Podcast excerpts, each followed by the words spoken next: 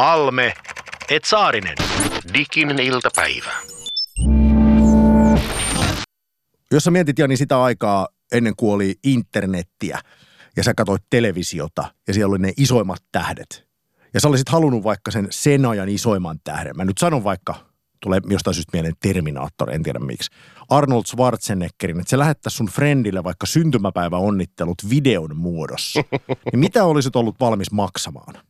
Mä luulen, että tässä olisi puhuttu semmoista galaktisista summista, koska ei se ole se ei tavallaan mitenkään totta, se ei ole mahdollista. Ne on, ne on Hollywoodissa ja ne on suosikin juliste on tavallaan lähin kokemus. Se lähemmäksi heitä ei vaan kerta kaikkiaan pääse. Se on tavallaan totta, koska nämä tyypit on sellaisia, jotka tienaa miljoonia ja miljoonia, ne tekee töitä niin kuin isojen budjettien leffoissa. Miten ihmeessä sellaisen ihmisen saisi tekee itselleen videon? Eihän se ole millään mahdollista. Paitsi, että kyllä se on tänä päivänä, koska digitaalisuus, se on muuttanut työtä. Ja nyt konkreettinen esimerkki. Tuossa ihan hiljattain, kun Suomessa julkaistiin levyyhtiöiden markkinaosuuksia, niin me tuolla Sony Musicissa ajateltiin, että olisi vielä niin kuin hauska tämmöinen läppä, että tehdään semmoinen video, jossa joku tunnettu henkilö kertoo tämä meidän markkinaosuuden yleisölle. Ja sitten mietittiin, että kuka se voisi olla ja mistä tämmöinen video saataisiin, kun tietenkin meillä on toi yhteys noihin maailman tähtiin ja musiikin kautta iso, mutta ajateltiin, että otetaan joku muu. Ja kuka voisi olla isompi tähti Suomessa kuin kaunareiden Ron Moss, eli Ridke. Ridke. On vahva. Harva suomalainen on sellainen, joka ei tiedä, kuka on Ron Moss, siis ainakin jos on yli 30-vuotias. Mutta siis se, että miten Ron Mossin saisi tekemään tämmöisen tervehdysvideon, jossa hän kertoo vielä meidän markkinaosuuden Suomen kansalle. No. Se maksoi muistaakseni, ja nyt mä paljastan tänne, 400 dollaria. Eli joku 350 euroa siis, jotain pikkurahaa. Ja hän tekee sitä työkseen. On olemassa tämmöinen palvelu kuin cameo.com siellä. Ja nyt mä paljastan tämän Suomen kansalle. Tämmöisen palvelun kautta, hämmentävää kyllä, voit tavoittaa tuhansia julkisuuden henkilöitä. Ei nyt ehkä, jos ollaan rehellisiä, ihan sitä terävintä A-ryhmää, mutta aika isoja nimiä. Siis tyyliin – omia vaikka lapsuuden nuoruuden idoleita, Flavor Flav, Public Enemistä tai Ice-T, yksi maailman merkittävimpiä rap-legendoja, niin, niin, niin heidät saisi tekemään videon. Esimerkiksi Ice-T maksaa näköjään 300 dollaria. Oho. Ja me tosiaan tilattiin Ron Mossilta tällainen video, ja sen jälkeen aika moni on kysynyt, miten te saitte sen, miten te saitte sen. Me saatiin sen silleen, että otettiin luottokortti esiin, näpyteltiin numerot ja lähettiin hänelle teksti. Hän teki videon se hienoin puoli oli siinä, että siinä videossa Ron Moss vielä, muistaakseni tämän 400 dollarin hintaa, hän puhui jopa suomea. Hän sanoi siinä lopussa ihan selvällä suomen kielellä, kakkonen on ykkönen. Halme. Halme, Mm-hmm. Saarinen. Saarinen. Täydellistä. Joku trolli on meidän kanavalla. Diginen iltapäivä. Diginen iltapäivä. Yritetään tänään olla edes vähän viisaampia. Ohjelma, jota kuuntelet, on Diginen iltapäivä ja tämä ohjelma tulee Yle puheella joka tiistai näin iltapäivisin ja Digisessä iltapäivässä paikalla Tomi Saarinen ja Jani Halme.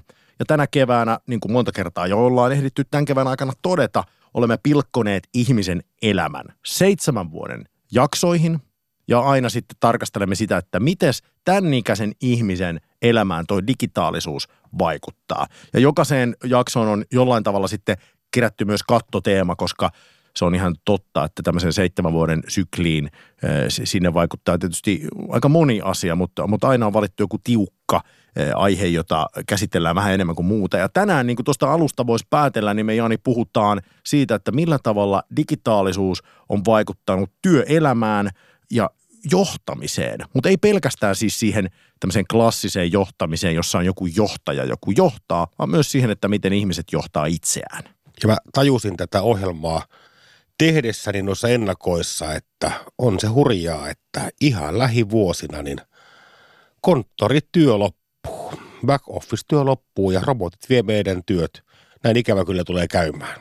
Tästä varmaan tänään lisää jos mä nyt muistelen tätä viime kevättä, me ollaan monta kertaa todettu, että silloin on niin kuin aika moni ennustus, mitä viime keväänä annettiin ja mitä piti tapahtua vuoden sisällä, niin niistä aika tosi iso meni pieleen. Niin mun täytyy nyt sanoa, että toi, toi sun äskeinen heittos niin sä et tietenkään voinut olla edes, edes puoliksi vakavissa. Mä oon erittäin vakavissani, mutta mä myös kumoan taas vastaavasti tähän. Eilen oli, viime viikolla anteeksi, oli Fordin toimari, sanoi, että itseohjautuvien autojen aikataulu on täysin kun ylimitoitettu. Että hänen mukaansa me ei tule näkemään vielä varmaan 10-15 vuoteen, ei tule näkemään itseohjautuvia autoja. Silti me ikävä kyllä seison tämän konttorityön häviämisen takana, koska se on varsin helposti automatisoitavissa oleva asia.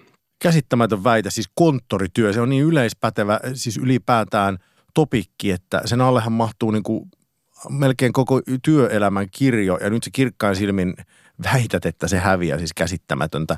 En, en usko sekuntiakaan, mutta palataan tuohon tohon myöhemmin. Tänään puhutaan 42-49-vuotiaista. Ura ja johtajuus on se kattoteema, josta tänään enemmänkin keskustellaan, kun puhutaan tännekäisistä ihmisistä.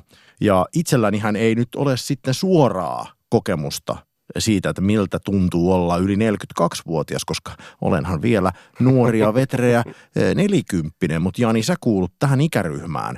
Onko sulla jossain vaiheessa, kun sä oot jo päässyt tämmöiseen niin, aika tukevaan keski-ikään. Niin, Kirjaimellisesti. Niin eh, onko sulla ollut jossain kohtaa sen ihan konkreettinen hetki, että sä olisit muistanut, että hei okei, nyt mä oon vanha? Tapahtui eilen, kun tajusin, että tämän uudenkin eduskunnan keski-ikä on noin 46-47 vuotta. Mä olin itse 45 vuotta. Mä aina pitänyt kansanedustajille pitänyt vähän sillä niin kuin setinä ja täteinä, mitkä sieltä ylhäältä Arkadian määltä kertoo meille nuorukaisille ja itse sille fuck the police tyyppisellä asenteella heitä vastaan, niin on se komeaa, että tässä ollaan kuule kansanedustajan keski-ikäisiä ihmisiä ja se toi mulle ehkä elämän ensimmäisen ikäkriisin. Sama tapahtui itselle tuossa vähän aika sitten, mutta tässä tapauksessa se vertailuhenkilö ei ollut kansanedustaja, vaan oli tällainen 12-vuotias poika. Olin sukulaisten luona ja sitten tietenkin, koska yritin teeskennellä henkilöä, joka ymmärtäisi nuorten elämästä.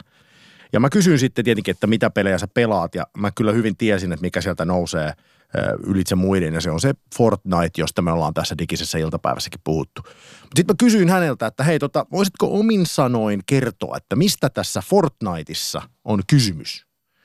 Hän mulkaisi, vastasi lyhyellä lausella, kun kysyin, kerro Fortniteista. Hän vastasi, kato netistä. Nyt sun, sun pitää hurmata hänet ja mennä jonoon ilmoittautua näille kansalaisopiston ja muiden – tanssikursseja järjestävien tahojen Fortnite-tanssikursseille. Ne ovat olleet viimeisen vuoden hitti, eli sinne ei mahdu näitä kaikki osallistujat ei mahdu. Ja sitä aika siistiä, että kuitenkin koko ajan lähdetään, vaikka tietokone pelaamista hahmotetaan ongelma lähtökohdasta. Taas ne silmät punaisena pelaa siellä, eivätkä tee läksyjä ja mikä ihmeen Fortnite tämä on. Mun mielestä tässä on kyllä, sun, sun argumentissa on vahvaa tämmöistä harhan hajua, että sä otat yhden tollasen kapean asian, jota pelaaminen on niin kuin positiivisena tuonut kentälle. Tämä on vähän sama kuin Pokemon Goon kohdalla sanottiin, että tämähän on hieno mahtava peli, koska tämä saa nyt ihmiset liikkumaan. Ja osa muuten edelleenkin ilmeisesti pelaa Pokemon Goota. Ei se ole mihinkään hävinnyt, vaikka ei sitä ehkä lähipiirissä enää näy. Mä tiedän, että se on hävinnyt arvaan mistä. No? No kun ne Pokemon Go-pelaajat häiritsee myös muita liikkujia, niitä, jotka haluaisi harrastaa toisenlaista liikuntaa. Et esimerkiksi tässä ihan pääkaupunkiseudun lähellä on tämmöinen golfkenttä. Niin siellä aina välillä seisoo Pokemon Go metsästäjiä keskellä sitä golfkenttää. Ja sehän on muuten siis jopa ihan vaarallista. Musta pelkästään oikein, että nuoret menevät kävelemään yhteiselle alueelle rakennetulla golfkentillä jahtaamaan öttimönkiäisiä. Mä arvasin, mä, arvasin, mä arvasin tämän sun kommentin. Tämä on pelkästään myönteinen asia.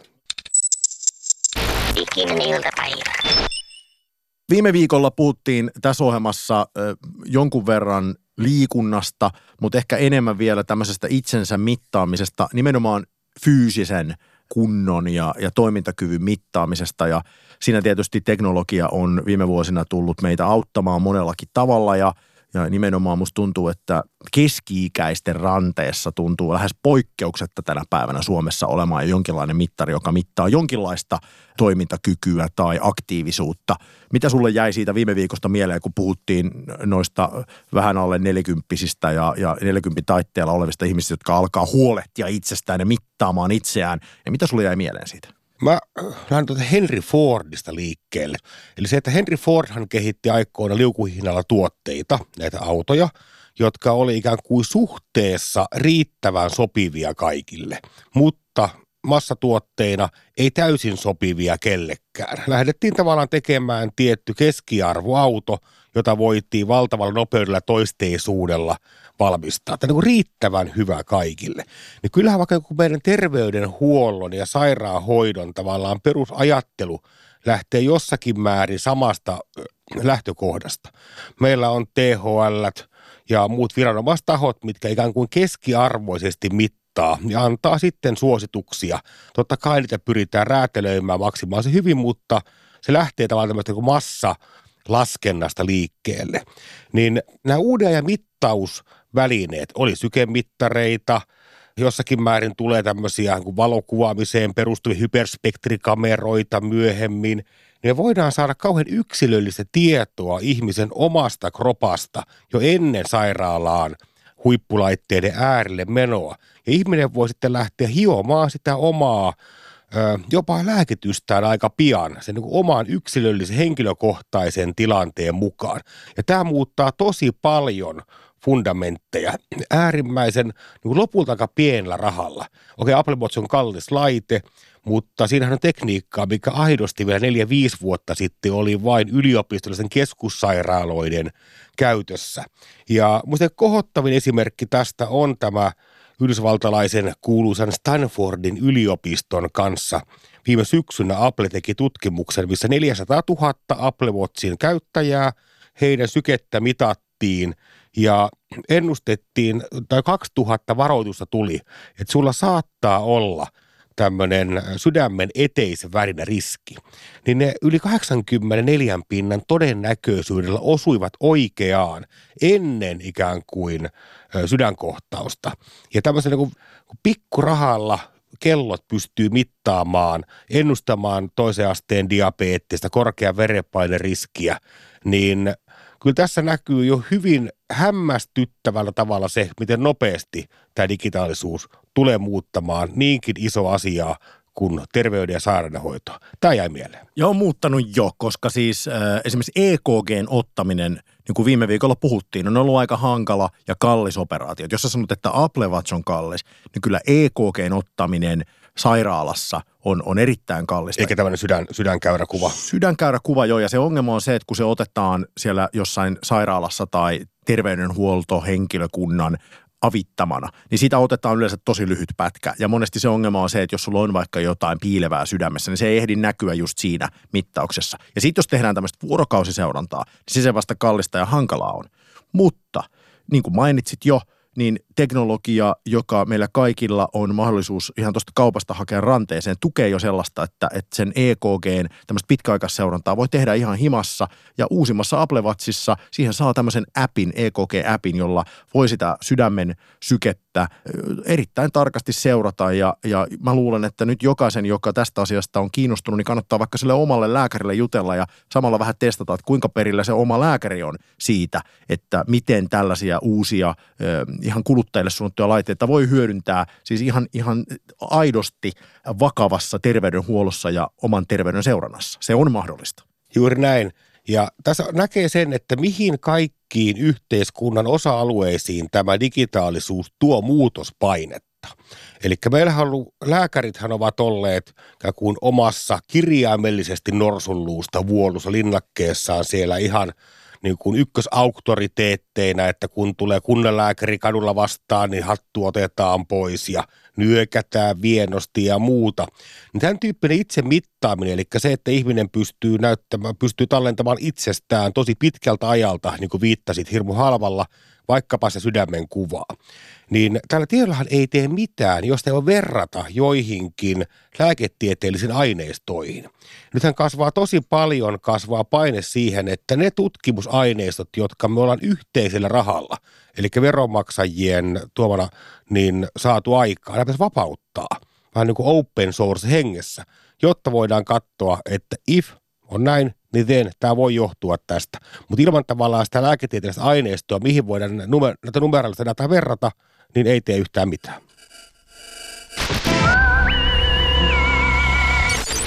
Diginen iltapäivä. Miten meille taviksille käy tässä kaikessa? Yle puheessa diginen iltapäivä, Halmeet Saarinen täällä ja noin aikaisemmat Yle puheen jaksot voi kuunnella totta kai myös Yle Areenasta ja siellä on kaikki digiset iltapäivät myös viime keväältä, eli sieltä niitä löytyy ja kaikenlaisia aiheita on jo käsitelty, mutta tänä keväänä siis puretaan ihmisen elämä seitsemän vuoden osiin ja tänään puhutaan ihmisistä, jotka on 42-vuotiaita ja siitä seitsemän vuotta eteenpäin ja katto teemaksi on valittu ura ja johtajuus, koska jollain tavalla tässä iässä ihminen alkaa ehkä viimeistään miettiä, että mitä minusta tulee isona. Ja sitten kun sitä asiaa siinä pohditaan, niin tietysti tosiasia on se, että kello tikittää ja niitä päätöksiä pitäisi tehdä aika pian. Mutta digitaalisuus on muuttanut työelämää. Tässä tänään jo vähän sitä sivuttiin. Millä tavalla? Muun muassa sillä tavalla, että isolta näyttelijöiltä tai muusikolta tai urheilijoilta voi kuka tahansa – aika pienellä rahalla tilata itsellänsä vaikka tervehdysvideon joka aamulle, jos tuntuu, että niin saa päivän paremmin käyntiin. Tällaista mahdollisuutta ei kymmenen vuotta sitten vielä ollut. Mutta meillä paikalla täällä myös ihminen, joka on työmurrosta pohtinut monenlaiselta kulmalta, tehnyt siitä muun muassa podcastejakin, joten Mariana Toiminen, sulle tämä mikrofonin höpöttely ei ole kovin vierasta. Tervetuloa. Kiitos, mukava olla täällä. Olen, olen ohjelmanne suuri fani. Olen Juhu. otettu, että pääsen samalle mikrofonille kanssanne. No nyt tuli hirveitä suorituspaineita välittömästi. Sä oot Mariana just vaihtanut työtä ihan hiljattain. Sä oot nykyään Ellun kanojen liiketoimintajohtaja. Kyllä, ja sitä ennen vaihdoin uraa. En, mahduin tähän seitsemän vuoden slottiin juuri ja juuri ja totesin, että, että aika on liian vähän jäljellä. Nyt täytyy oikeasti miettiä, mitä haluaa. Sitä ennen olin siis mediassa johtotehtävissä aika lailla putkeen sellaisen 18 vuotta päätoimittajana ja toimitusjohtajana ja sitten totesin, että se tie on kuljettu ja alkoi kiinnostaa työn tulevaisuuden teemat oikein, oikein niin urakalla, että mihin tämä on kaikki menossa ja sen, sen parissa sitten siitä lähtien, mutta, mutta liittyen tuohon niin se uran vaihto mikä tulee yhä useammalle eteen mahdollisuutena ja pakkona, niin se oli yllättävän helppoa itselle. Se toki vaati hikeä kyyneleitä, mutta se, oli, se herätti yllättäviä reaktioita ympäristössä. Me ollaan totuttu ajatteleen työuria niin, että ihan sille, että tutkinto ja sitten se putki, oli se sitten putkihissi tai liukuporras, että et me ei niin kuin nähdä sitä niin kuin se työn murros nykyään edellyttää. Että silloin kun mä ilmaisin, että mä en halua enää jatkaa mediatalossa johtotehtävissä, vaan teen nyt tällaista omaa juttua, niin reaktiot oli suurin piirtein sellaisia, että no miksi et sä kelpaa enää mihinkään. Vaikka sanoin, että mulla olisi tässä aika tämmöinen hieno juttu tuloillaan, mutta mä en voi puhua siitä vielä. Ja siitä siis myöhemmin tuli työyhteisö konsepti Mothership of Work, johon mä pääsin heti yrittäjäurani alettua mukaan sellaiseen konseptin luomisprojektiin, joka suoraan liittyy tähän mun, mulle kaikkein tärkeimpään teemaan. Mutta reaktiot oli hyvin erikoisia, voisiko sanoa näin. Sä oot tosiaan tehnyt monenlaisia asioita ja, ja paitsi, että sä oot tehnyt tästä aiheesta podcastia, niin sä oot tehnyt myös ihan niin kuin virallisia ulostuloja. Sä oot tehnyt muun muassa Sitralle ja Telalle tämmöisen raportin kuin Välähdyksiä tulevaisuudesta, jossa nimenomaan on puhuttu myös tästä työn tulevaisuudesta ja sä oot siellä jutellut erilaisten esimerkiksi yritysjohtajien kanssa ja sitä kautta perannut tätä aihetta – ja tässä mentiin jo tosi syvälle. Tekisi mieli heti kysyä, että miten ihmisten oletukset sinusta muuttuivat tai käsitykset sinusta henkilönä, kun työura muuttui, koska siis työhän on tietenkin iso osa meidän identiteettiä ja me on mielletty ihmiset aika usein sen työn kautta. Kun esitellään joku ihminen, niin yleensä mainitaan, että mikä se sen titteli on. Kyllä ne reaktiot oli tota, tietysti inhimillisiä, mutta, mutta hölmistyneitä ja sitten todella välillä tällaisia epäileviä, että tyyliin, että eihän sulla ole mitään, mitään niin kuin rikosta tässä nyt tapahtuu, että se pääsee enää hommiin. Tai sitten toinen puoli oli se, mikä johti myös tämän raportin tekemiseen ja nyt sitten tällaisen työidentiteettivalmennuskonseptin tekemiseen, koska mä sain tosi paljon myös soittoja, miten toi onnistuu, elätkö sä, mitä mun täytyisi tehdä, voiko mä vaihtaa alaa, että et se työn murros herättää paljon pelkoja ja sitten se toinen puoli on sitä, että ihmiset ei kykene näkemään omia mahdollisuuksiaan ja sehän on muutenkin tosi, tosi hankalaa. Johan toi nyt paljon innottavampaa mun mielestä kuitenkin kuin downshiftaaminen. Se on musta jotenkin niin kuin ajatuksena kauhean kummallinen, että ylipäätään mehän meidät on kasvatettu ja ehkä myös vähän opetettukin tämmöisen konsumerismi-ajatukseen, että nyt ei ole hyvä että nyt koko ajan pitää haluta jotain, että on se, että koulua edeltä esikoulu, jotka koulussa pitää valmistautua pääsykokeisiin, sen jälkeen yliopistoon ja koko ajan tavallaan me ollaan ehkä vähän liikaa katsotaan tulevaisuuteen joka on tyhmää, koska pitäisi nauttia juuri nyt tästä kaikesta. Ja monelle päämäärä downshiftaaminen, ikään kuin ajatus siitä, että kun mä heittäydyn pois tästä kummallisesta pyörästä, sitten se täyttymys tulee. Musta on paljon siistimpää, kun tapahtuu noin, että vaihdetaan sitten sitä työuraa, kun että lähdetään pelkästään vaan hippeilemään jonnekin Porkkanamaalle Ahvenanmaalle. No tärkeintä on mun mielestä, ja tämä liittyy sekä yrityksiin strategisella tasolla että yksilöihin henkilökohtaisen strategian tasolla. Tärkeintä on tehdä valintoja, tietoisia valintoja. Mä luulen, että kaikki me tämän pöydän ääressä istujat ollaan enemmän tai vähemmän ajauduttu niihin asioihin työssä. Ja se, se ikään kuin se ajautuminen on tosi hyvä vaihtoehto, mutta koska murros ja koska ä, ammattikuvien muutos ja osaamisten vanheneminen ja näin, niin semmoinen tietoisempi suhtautuminen omaan työelämään ja omiin valintoihin on tärkeää. Että mä, kun käyn puhumassa paljon työn tulevaisuudesta, niin sanon näin, että yksilöiden tasolla tämä työn murros tarkoittaa ennen kaikkea sitä, että siihen omaan osaamiseen ja sen kehittämiseen pitäisi suhtautua edes vähän sen kaltaisella vakavuudella, kun suhtaudutaan nyt omaan terveyteen. Tästä tulee tämä aasisilta juuri tuohon edellisen diginen iltapäiväjakson, jossa puhuttiin siitä, että miten ihminen siinä 30 loppupuolella, 40 alkupuolella alkaa niin kuin vakavasti kiinnittää huomiota omaan terveyteensä, mutta siis tämmöinen itsensä johtaminen pitäisi laajentua myös muillekin alueille. Et sen sijaan, että kasvattaa hauista, niin pitäisi tota, ehkä meidän tärkeintä asiaa myös pyrkiä kehittämään, pitää elinvoimaisena, eli, eli aivoja, jotka kuitenkin sitten niin kuin käsittääkseni aivotutkimuksen mukaan tässä kohtaa, kun ihminen on vähän yli 40, niin siellä alkaa – kuitenkin pientä hidastumista tapahtua noin niin kuin, niin kuin vähän muuallakin. Ja, ja tämä, ootko sitä mieltä, että tämä on semmoinen ikään kuin ongelma? Meillä on edelleen tämmöinen vanha yhteiskunta, missä me ajatellaan, että ihminen meni kouluun, valmistui, sen jälkeen tekee työuraa ja sitten vähän yli 40 rupeaa haaveilemaan downsihtaamisesta tai porkkanoista Ahvenanmaalla tai, tai eläkkeestä. Ja, ja sitten nyt tämä ei pädekään ja se vaatii fundamentaalisen muutoksen. No toi on yksi osa sitä ongelmaa, mutta, mutta se suurin ongelma on edelleen se, että ihmiset ajattelee, että pomo kyllä kertoo, jos mun täytyy mennä jonnekin kurssille. Että se on se suhde siihen, siihen niin kuin omaan ammatilliseen kapasiteettiin. Siis ihmisten kyky miettiä omaa tulevaisuuttaanhan on niin kuin fenomenaalisen huono.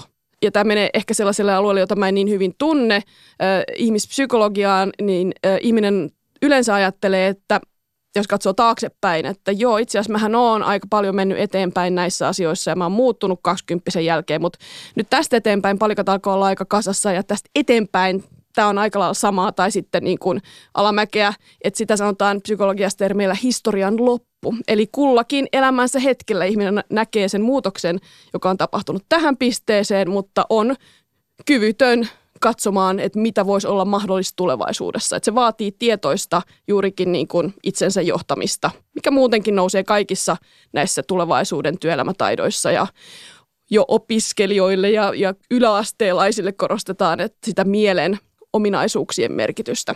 Niin tässä joutuu nyt itsekin miettimään niin kuin 45-vuotiaana, niin kuin väli-ikään kuuluvana ihmisenä, niin tosi monta peruspalikkaa, minkä päälle tämän oman elämän ja yhteiskunnallisen käsityksensä on rakentanut täysin uusiksi.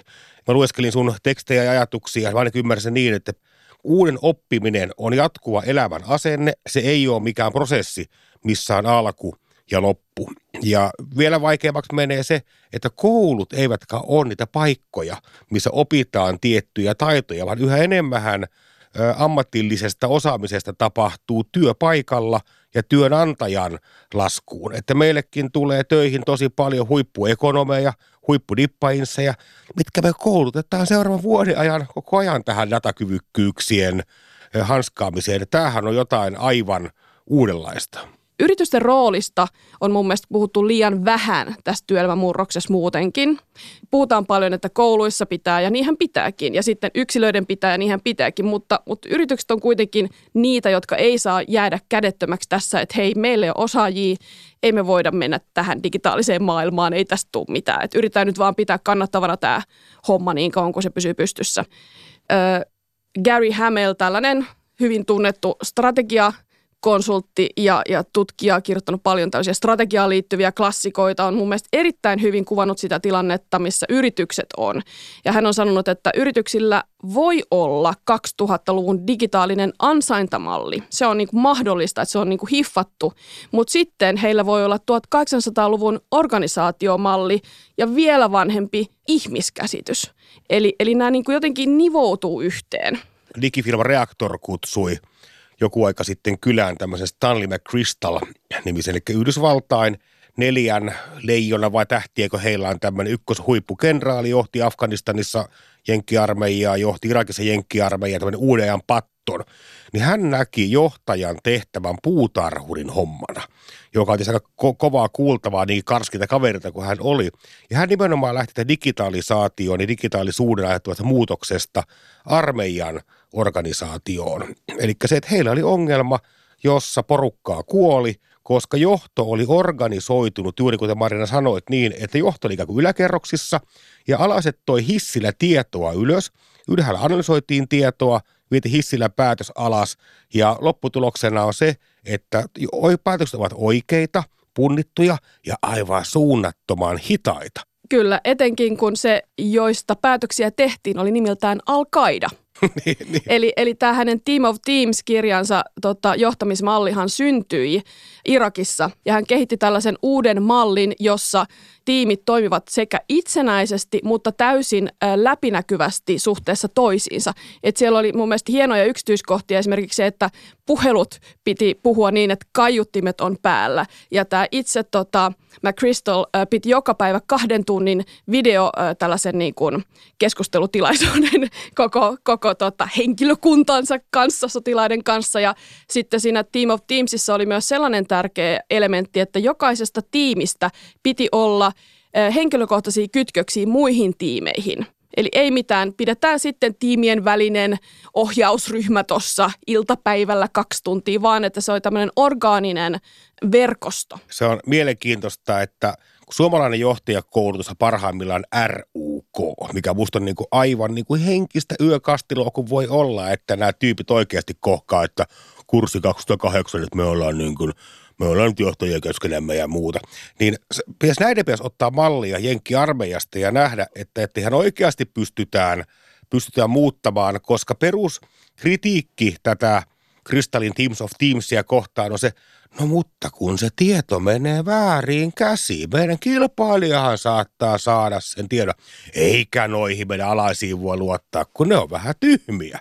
Niin hän tunnustaa kummatkin ja toteaa, että näin varmasti onkin, mutta hyödyt, jota saadaan siitä avoimuudesta, se nopeuden lisä, mikä se tuo, niin niitä täysin ongelmittain ne haitat – mitkä tässä mainitaankin. Toki aina kaikilla on hinta, mutta se luottamus on niin kuin muuttuvan, jos puhutaan niin kuin konsulttikielellä tästä kompleksisesta ikään kuin maailmasta, johon yritysten täytyy reagoida, niin, niin silloinhan luottamus, jolla yhdessä toimitaan, on aika tärkeä. Mikä johtaa seuraavaan seikkaan?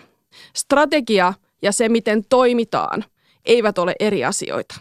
Tämä on mun niin kuin suuri, suuri jotenkin missio ja, ja innostuksen aihe miettiä, että miten ne tehdään yhdessä, koska perinteisesti hän ja edelleen strategia mietitään kulmahuoneessa X ja se yrityskulttuuri, että miten ne ihmiset jotenkin vievät sitä läpi tai miten se jalkautetaan, mietitään siellä HR-huoneessa Y. Ja Team of Teams on mun mielestä ihan erinomainen esimerkki siitä, miksi se ei toimi enää yhtä tehokkaasti. Se on toiminut valtavan hyvin aiemmin. Diginen iltapäivä.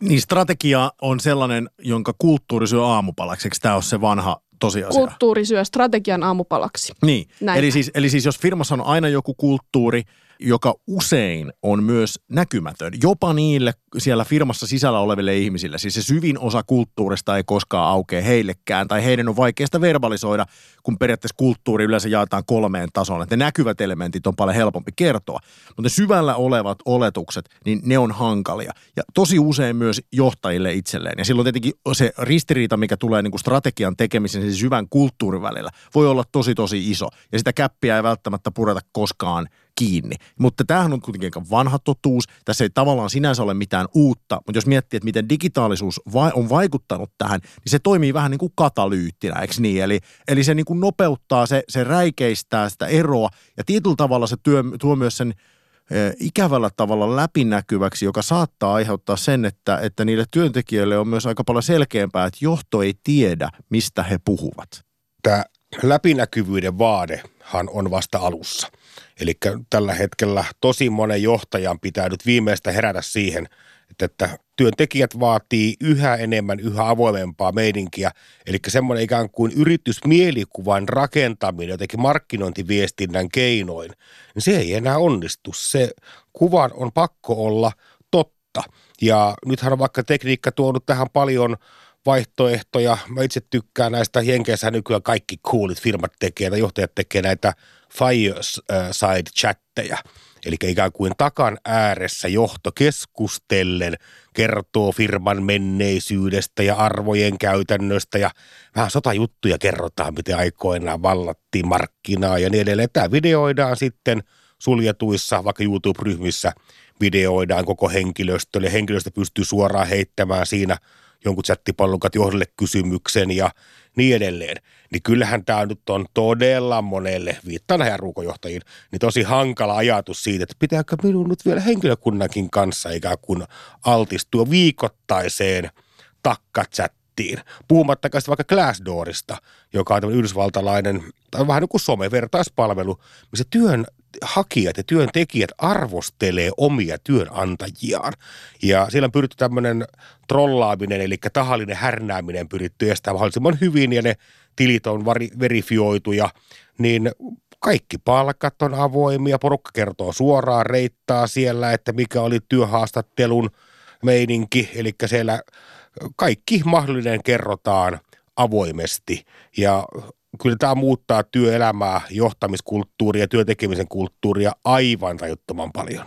Ja se yrityskulttuurikeskusteluhan nyt paljon, liian paljon kiteytyy tähän itseohjautuvuuteen ja kuinka se on vaikeata ja ei onnistu kuin tota, softa- ja digifirmoissa, jos futuraisia reaktoria näin, vaan se on hyvin vaikeata kaikille ihmisille, mutta mut tilanne on se, että et si, näihin täytyy ottaa kantaa jokaisessa yrityksessä paljon vakavampi kuin aikaisemmin ja se, ymmärretäänkö niihin ottaa kantaa. Se on suora verta, suoraan johtaa siihen, että minkälaisia työntekijöitä yritys haluaa ja minkälaiset ihmiset haluaa sinne yritykseen töihin. Me ollaan siis pienenevien ikäluokkien tilanteessa ja osaajapula kohtaanto tilanteessa siis todella, todella monilla aloilla. Ja, ja siinä on myös sellainen aspekti, että, että vaikka tuntuisi hankalalta, niin sillä on merkitystä siihen, että minkälaista talenttia sinne firmaan sitten loppujen lopuksi päätyy ja haluaa. Ja, ja tota, jos aforismipuolelle mennään, niin voisi vetää nyt tällaisen aforismin, että, että yrityksen ä, tota, menneisyys näkyy sen tuloksesta ja nykyisyys näkyy sen asiakkaista ja tulevaisuus näkyy sen työntekijöistä. Mä tatuoida tuon seinälleni tuon asian. Mä oon Marjan aivan samaa mieltä myös siitä, että helposti ajatellaan, että nämä läpinäkyvyydet, itseohjautuvuudet ja nimenomaan digitalisaatio mahdollistama vaikkapa data-avoimuus ja muut koskee IT, informaatioteknologia-alan – firmoja, ohjelmistoyrityksiä, mutta tämähän ei millään muotoa tai on hyvin niin kuin laiska ja kapea ajatus. Että Hollannissahan tämmöinen supermielenkiintoinen firma kuin Boojork, joka on terveydenhuollon firma, jossa on sairaanhoitajia töissä ja tämä johto on työnnut heille hirvittävän hyvät työvälineet, älyttömän laajat valtaoikeudet, ikään kuin ison itseohjautuvuuden ja autonomian. Porukka saa keskenään päättää työvuoroista, niillä laajat hoitooikeudet – Tuloksena on kansainvälinen sote-ihme. Firma, jolla on parempi tulos kuin kilpailijoilla.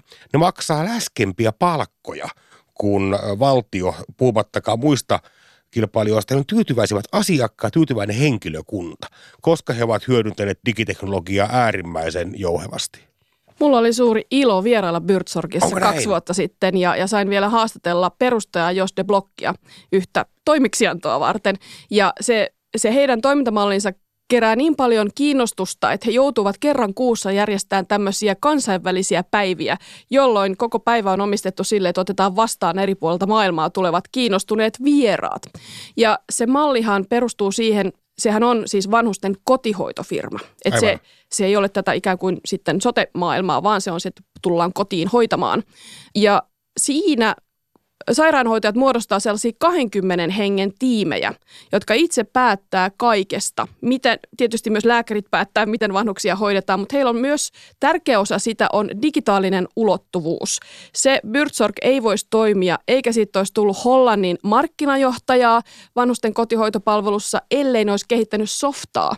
Jokainen hoitaja saa semmoisen ison paketin, jo, jolla se pystyy hallinnoimaan omaa työtään, pystyy siirtämään asiakkaan tilanteen toiselle sairaanhoitajalle. Niillä on, se on todella, todella hieno, tietysti myytävä tuote se niiden softa, ja, joka kulkee iPadilla mukana kaikilla. Ja ne pystyy reaaliaikaisesti mittaamaan myös siinä asiakastyytyväisyyttä, sikäli kun asiakkaat pystyvät sitä ilmaisemaan. Ja, ja siinä on kaikenlaista dataa, kertyy reaaliajassa koko ajan. Ja myös tietysti sen datan kertyminen on heille kiinnostavaa tuote ja, ja kehitysalue. Et se on mun mielestä asia, jota harvoin mainitaan, että usein digitaalisuus ja uudet tavat organisoitua liittyvät toisiinsa. Te olette siitä kyllä puhunut, mutta harvemmin sitä kuitenkin muistetaan sanoa. Niin kai. Yhtä lailla meidän kaimaseni kuin monien muidenkin digitaalisuuteen keskittyneiden toimittajien tietty helmasynti on tarkastella tätä asiaa – kuluttajille näkyvien sovellusten näkökulmasta. Se on tavallaan paljon niin kuin letkeämpää ja hauskempaa hiplailla tota Whatsappia ja, ja, ja TikTokia ja pelata Fortnitea ja sitä kautta, vaikka kun siellä näkymättömissä, me puhutaan tavallaan puista ja metsistä, mutta me emme näe mannerlaattoja. Eikä Saksan suurin firma on SAP. On tosi hankala tehdä – seksikästä kuuden kevään ohjelman mittaan niin toiminnan ohjausjärjestelmistä. Mutta just mihin Tomi alkuun tuota mua tuivasti katseli, että mitä se ukko siellä oikein horisee sitä konttorityön loppumisesta. Siellähän me nähdään tämmöistä digitalisaatiota ja robotisaatiota tosi, tosi nopeasti. Eli puhutaan tämmöistä kuin RPA-integraatioteknologioista, eli Robotic Process Automatics – ja tällä viittaa siis siihen, että valtaosa konttorityöstä, eli tämmöisen kuin taloushallinnon back office jutuista, on oikeasti tiedon siirtoa järjestelmästä toiseen. Otetaan raportti 1, M2, tuntikirjasjärjestelmästä, katsotaan sieltä Saarisen tunnit ja siirretään se tieto palkanmaksujärjestelmään nimeltään Visma – ja, Eli tekoäly ei ole se ehkä oikea sana ei, tätä ei, kuvaamaan. Ei. Automatisoitu taloushallinto. Juuri tismalleen näin. Kun alkaa miettiä, niin oikeasti mikä määrä meillä on ihmisiä, järkeviä ihmisiä tunteineen ja toiveineen siirtämässä tietoa järjestelmästä toiseen. Tämä ei, tähän asti tämä robotisointi ei ole ollut mahdollista, mutta nyt se näyttää olevan jopa äärimmäisen helppoa. Ja tuolla näkyy nyt mun mielestä se, miten ne mannerlaatat liittyy, mitä se tarkoittaa, että robotit tulee ja ne vie meidän hommat.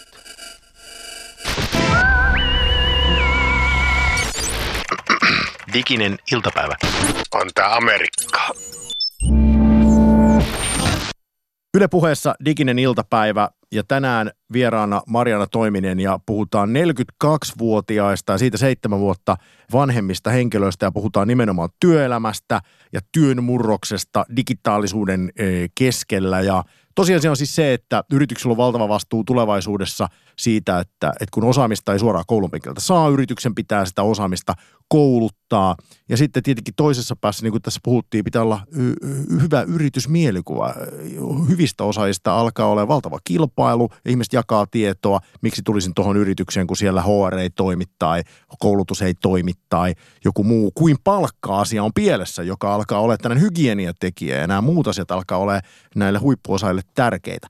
Mutta tästä voidaan nopeasti tulla vielä kaikkia kiinnostavaan aiheeseen, josta on debatoitu siis jo varmaan kohta kymmeniä vuosia ja vieläkään ei ole mitään kon- konsensusta aiheesta.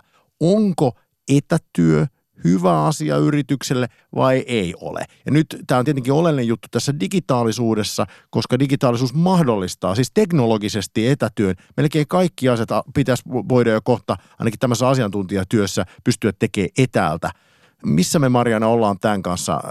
Onko etätyöt lisääntymässä vai vähentymässä? Etätyö on paitsi ympäristölle hyväksi, niin se on myös meille hyväksi, mutta se vaatii ikään kuin pelisäännöt ja se vaatii sitä työteon tapojen tietoista muokkaamista. Et se ongelma on nyt se, että me ajaudutaan niin kuin pohtimatta vaan tilanteisiin, että hei, että mä tuun sitten ensi viikolla keskiviikon käymään, että pidetäänkö tämä paltsu. Vaan, että meidän täytyy niin kuin aidosti ottaa pöydälle, että minkälaisia pelisääntöjä meillä on, miten me ollaan yhdessä, millaisissa asioissa me halutaan aina olla face to face. Nykyisessä työpaikassani Ellunkanoissa firmassa, jossa todellakin saa tehdä työtä missä haluaa, ja, ja Slack-alustana on tietysti tosi, tosi tärkeä, mutta kuitenkin niistä 60 ihmisestä aika moni tulee silti sinne toimistolle, jos ei nyt päivittäin, keskiviikko on siellä virallinen etätyöpäivä, että keskiviikkoisin harvempi tulee, mutta, mutta kuitenkin se halu tehdä yhdessä työtä on, on face to face, on jotain sellaista, jota ihan Slackissa ei saada aikaan ja muutenkin ehkä olette huomanneet, kuinka festivaalit ja seminaarit koko ajan niin kuin vaan lisääntyy ja kasvaa, niin sehän kertoo siitä, että, että siihen vastapainoksi halutaan ja tarvitaan sitä fyysistä kontaktia. Siinä syntyy jotain, jota ei ihan helposti Skypessä synny. Tutkija Esko Kilpi mielestäni sanoi hienosti, että työ on periaatteessa täysin muuttumaton juttu kaikkina näinä aikoina. Työ on pohjimmiltaan toisen ihmisen ongelmien korjaamista ja rahaa vastaan. Ja tämän muutoksen ehkä niin kuin keskeisin juttu on, liittyy nimenomaan tähän resurssointiin ja kommunikointiin. Aikoina resurssointi oli hidasta ja kallista, kommunikointi oli hidasta ja kallista. Piti laittaa kirje, että täällä ollaan, hippa hei. Nyt nämä kummatkin ikään kuin työhön voimakkaasti vaikuttavat muuttujat ovat muuttuneet nopeiksi ja halvoiksi. Ja tästä päästään mun mielestä tähän yhteen niin etätyön keskeisimpään juttuun, eli kommunikaatioon.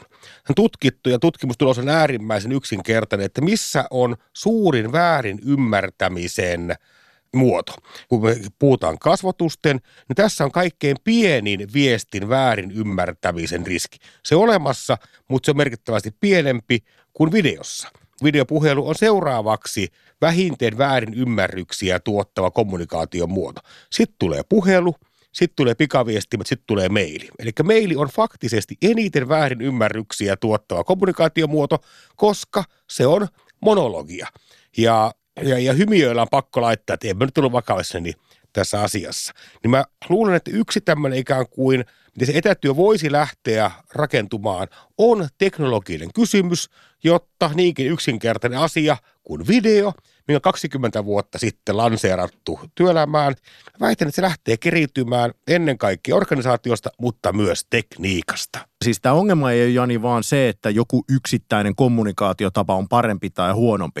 Mutta se, mitä monissa yrityksissä tapahtuu, mä oon nähnyt tätä nyt ihan toistuvasti, on se, että kun kaikissa yrityksissä, sellaista yritystä varmaan olekaan, missä ei sanottaisi, että meillä on sisäisessä viestinnässä jotain ongelmia, mutta sitten se, miten sitä yleensä yritetään parantaa, on se, että otetaan joku uusi väline tai kommunikaatiotapa käyttöön, mutta ei luovuta mistään vanhasta. Jolloin sitten käy niin, että siellä on pohjalla se sähköposti, jota ymmärretään väärin, ja sitten tulee päälle joku toinen, jota ymmärretään väärin, ja kolmas, jota ymmärretään väärin. Ja sitten face-to-face-keskustelut on sitä, että yritetään purkaa sitä auki, että mitä on kaikissa muissa välineissä ymmärretty väärin. Ja siis näin kun tehdään, niin digitaalisuus ei helpota työntekoa, se vaikeuttaa sitä. Tämä muuten pätee sitten samalla sen yrityskulttuurin kehittämisessä, että yritetään tuoda uusia elementtejä, uusia tapoja järjestää yhteistä kohtaamista luopumatta tietoisesti vanhasta.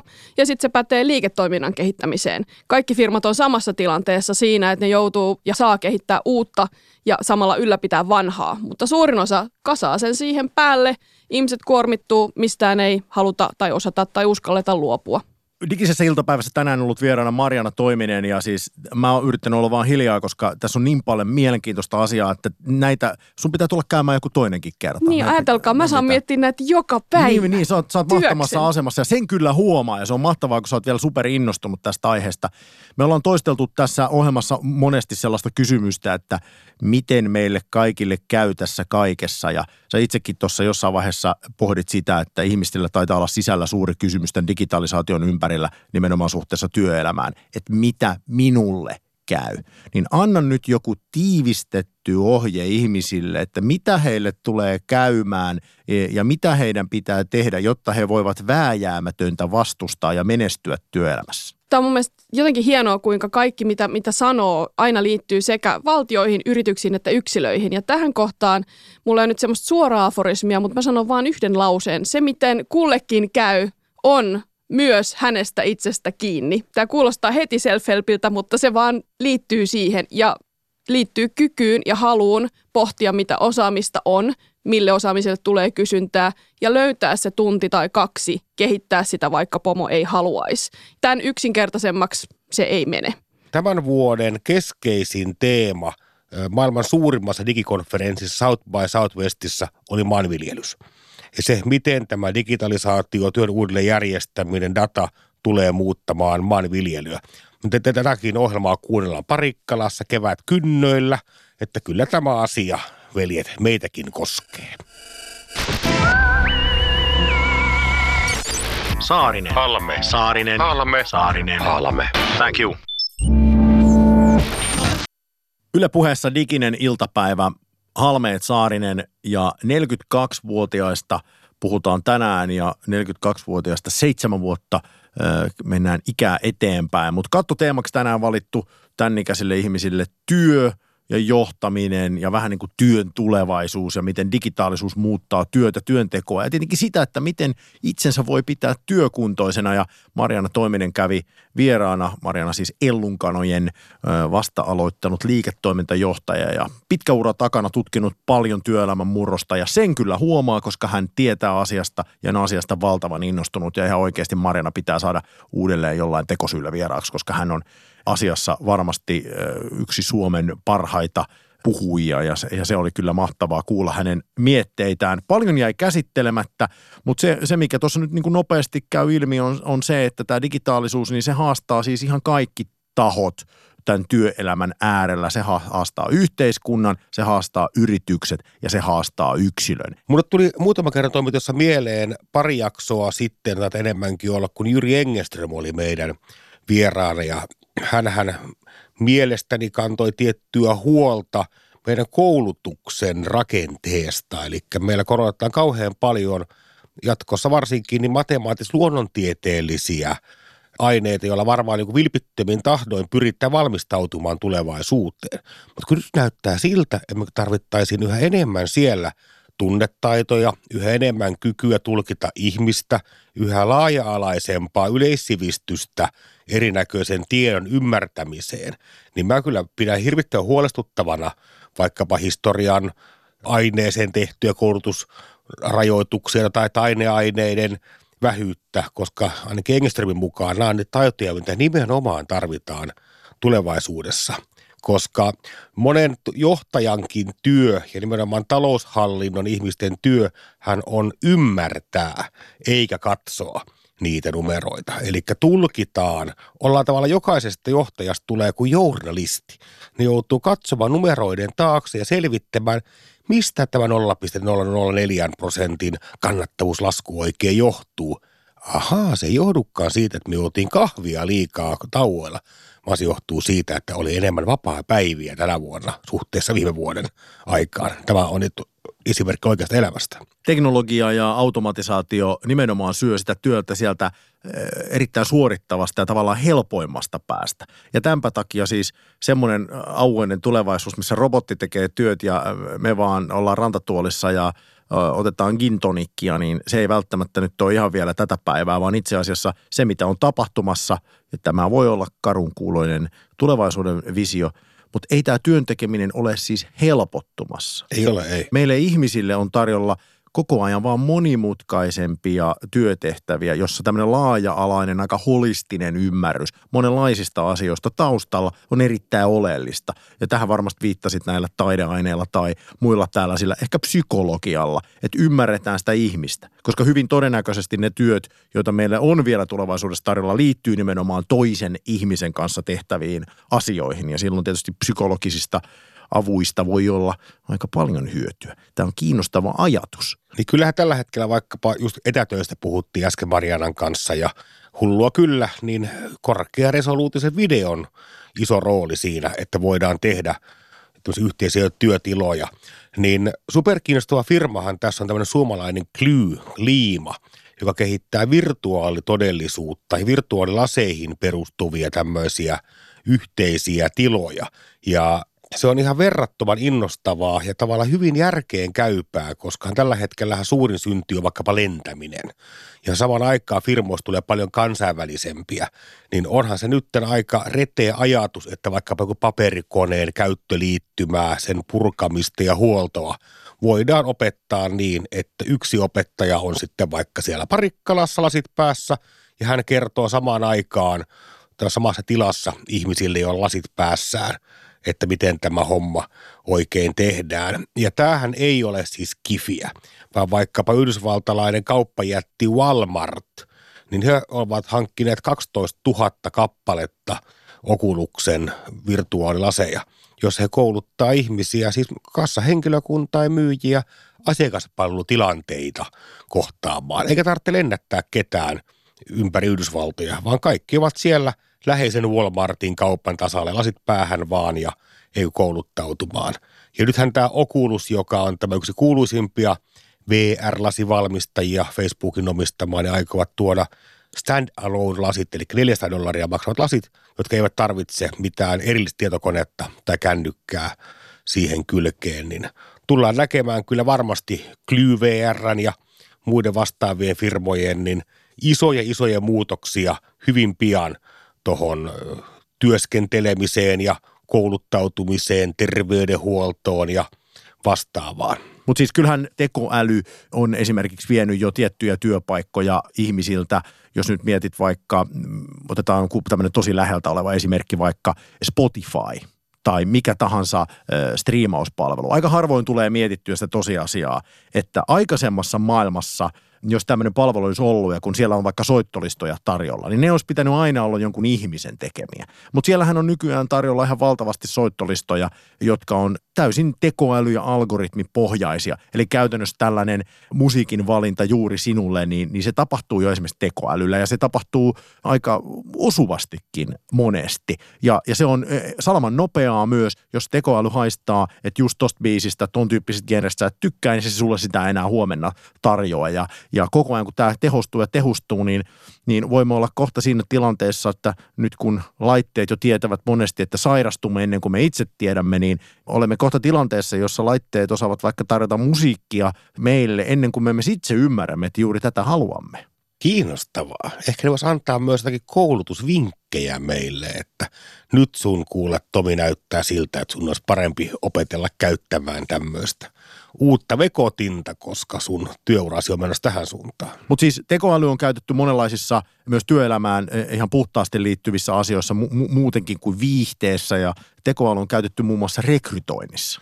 Joo, mä luin Sanoma Digitalilta Sami Rahola mielenkiintoisen kirjoituksen, jossa hän kertoo, että miten tekoäly ja algoritmit muuttaa työn hakemista. Ihan perusrekrytointiprosessia ja tämmöinen mielenkiintoinen juttu oli, jossa nämä koneet analysoi videohaastatteluja suhteessa niihin henkilöihin, ketkä oli valittu. Ja näköjään hirvittävän hyvällä prosentilla onnistuivat siinä, eli jostain syystä tietyt mikroilmeet ja eleet ja totta kai se ihan perus CVn purkaminen ja sen tarkastaminen ovat tuoneet hirvittävän hyviä tuloksia rekrytoinnissa, mutta ihan pelkästä ongelmatonta tämä ei ollut, eli muun muassa – Amazon käyttää kauhean paljon käyttää rekrytoinnissaan tätä, kun ilmetekoälyä ja muuta, niin painottu liikaa miehiin. Eli Amazonissa alettiin palkata yhtäkkiä liikaa miehiä ja virhe huomattiin lähtöaineistossa tälle mikroilmerobotille oli annettu enemmän miehiä kuin naisia. Ja se voisi joskus kaatua tässä on tämmöiseen niin kuin aivan suorastaan naurettavia pikkuongelmia tässä meiningissä. Yle Puhe, diginen iltapäivä. Digisessä iltapäivässä on tänään Yle Puheella puhuttu erilaisista asioista liittyen digitalisaation ja työelämään ja tästä asiasta kyllä puhuttavaa jäi. Se on ihan varmaa, varmaa se ja palamme aiheeseen myöhemmin, mutta emme ensi viikolla, koska silloin puhutaan ihmisistä, jotka jo ovat siinä 50 eh, kantturoilla ja vähän ylikin. Ja tuossa iässä tietysti tyypillistä on se, että vaurautta on yleensä kertynyt ja tietysti omistaminen eh, tulee isoksi asiaksi. Miten digitalisaatio vaikuttaa omistamiseen, siihen palaamme ensi viikolla. Mutta nyt tällä viikolla jäljellä on vain yksi asia. Kivaa. vai kauhea? Tässä osuudessa on tosissaan kaivettu internetin syövereistä erilaisia keksintöjä, jotka on valmiina nyt tai hyvin pian. Eli kivassa ja kauheassa Tomi Saarinen joutuu päättämään, onko tämä tuore keksintö jompaa kumpaa. Venäjän valtion omistama yhtiö nimeltään Almash Antäy on tehnyt Moskovan ilmailuinstituutin kanssa laitteen, joka yhdistää dronin ja kalasnikovin, eli kone kiväärin. 12 kaliberistä Weber puoliautomaatti asetta 40 minuutin akun kestolla kantava laite. Tomi Saarinen, lentävä automaattiohjattu Kalasnikov, kauheaa vai hillittömän kammottavaa? Lentävä kalakukko musta kuulostaa vielä ihan sympaattiselta, mutta lentävä Kalasnikov ei kyllä kuulosta.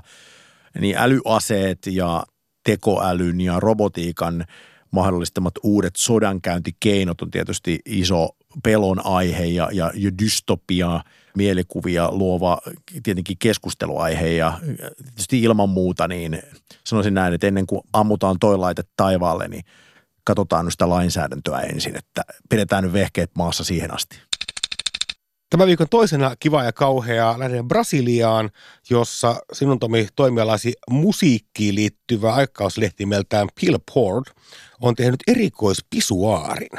Eli tämä pisuaari, niin tämä on lavastettu näyttämään sähkökitaralta niin, että se varsinainen allas on ikään kuin tämä kaikukoppa näin niin kuin perussähkökitarassa.